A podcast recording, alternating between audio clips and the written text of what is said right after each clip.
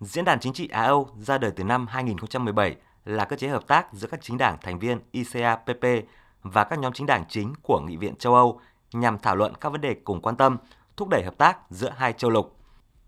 Diễn đàn Chính trị Á-Âu lần thứ tư do nhóm đảng bảo thủ và cải cách châu Âu ECR trong Nghị viện châu Âu đăng cai tổ chức thu hút được sự tham gia của 28 đảng và nhóm đảng đến từ 21 nước châu Á và châu Âu tập trung thảo luận các chủ đề virus corona, bài học kinh nghiệm ở châu Âu và châu Á, quan điểm châu Á và châu Âu về toàn cầu hóa và mối quan hệ EU châu Á trong tương lai. Đại diện các chính đảng khẳng định nhu cầu gắn kết hơn nữa quan hệ đối tác giữa châu Á và châu Âu, nhấn mạnh quyết tâm thực hiện các mục tiêu phát triển bền vững của Liên Hợp Quốc, hướng tới sự phục hồi bền vững, bao trùm, hợp tác toàn cầu, giảm các rào cản thương mại, thúc đẩy cạnh tranh bình đẳng, ủng hộ một hệ thống thương mại đa phương, bao trùm, bảo đảm cuộc sống của người dân. Diễn đàn đã thông qua tuyên bố Praha, trong đó khẳng định tầm quan trọng của việc tăng cường quan hệ đối tác Á-Âu thông qua vai trò quan trọng của hợp tác chính đảng để hướng tới một mối quan hệ hợp tác bền vững và toàn diện. Trong khuôn khổ AEPF 4, Ủy ban Thường trực ICAPP đã tiến hành kỳ họp thứ 37 tập trung trao đổi về định hướng hoạt động của ICAPP trong thời gian tới.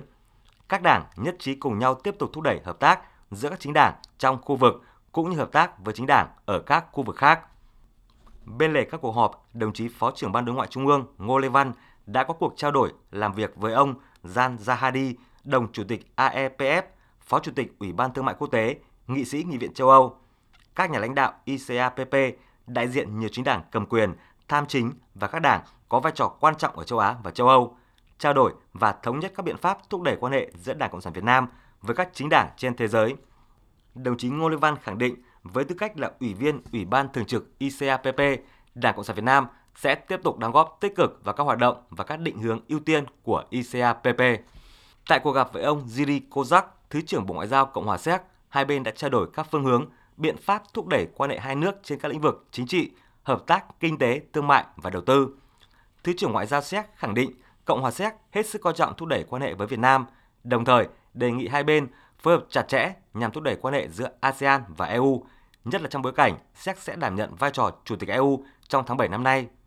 Thứ trưởng Ngoại giao Séc đánh giá cao vai trò của cộng đồng người Việt Nam tại Séc trong đời sống kinh tế chính trị của Séc, cũng như trong vai trò làm cầu nối cho sự phát triển quan hệ giữa Việt Nam và Cộng hòa Séc.